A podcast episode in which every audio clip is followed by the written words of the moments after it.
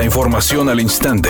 Grupo Radio Alegría presenta ABC Noticias. Información que transforma.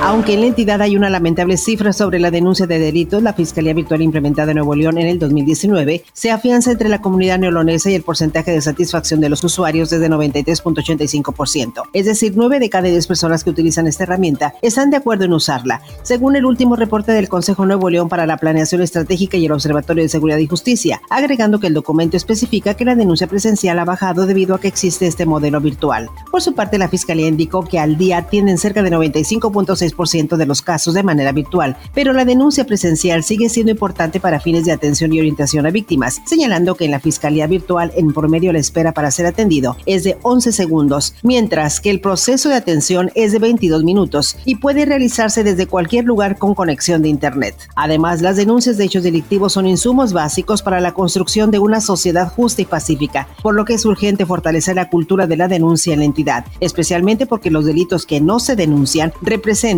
el 92%, es decir, solo el 8% de los delitos ocurridos en el estado se denuncian. Finalmente, la Fiscalía dio a conocer que de enero a julio del 2020, solo 17% de las denuncias recibidas pasó a manos de un juez, mientras que en los mismos periodos del 2020 y 2021, solo 21 y 22% lo hicieron.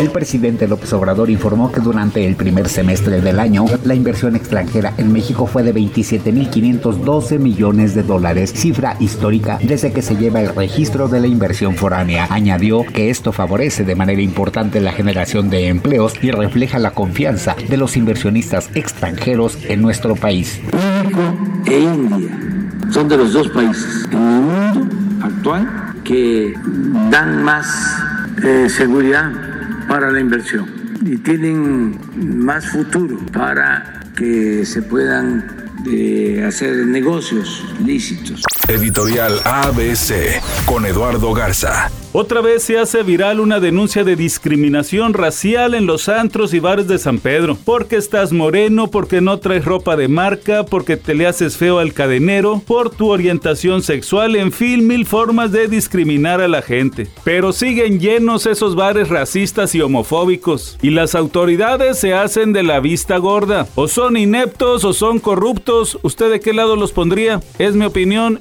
y nada más.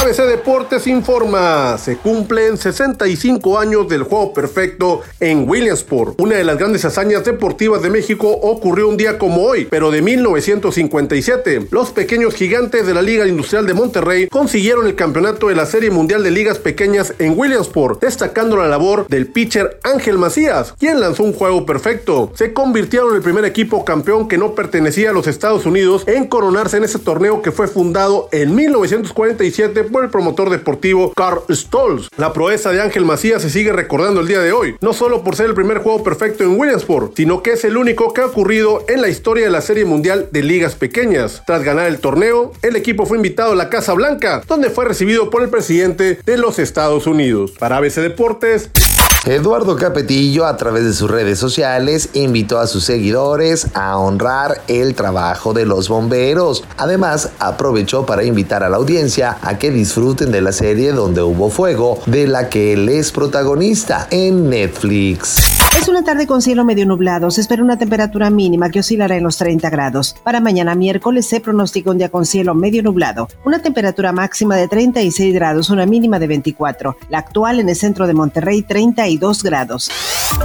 ABC Noticias. Información que transforma.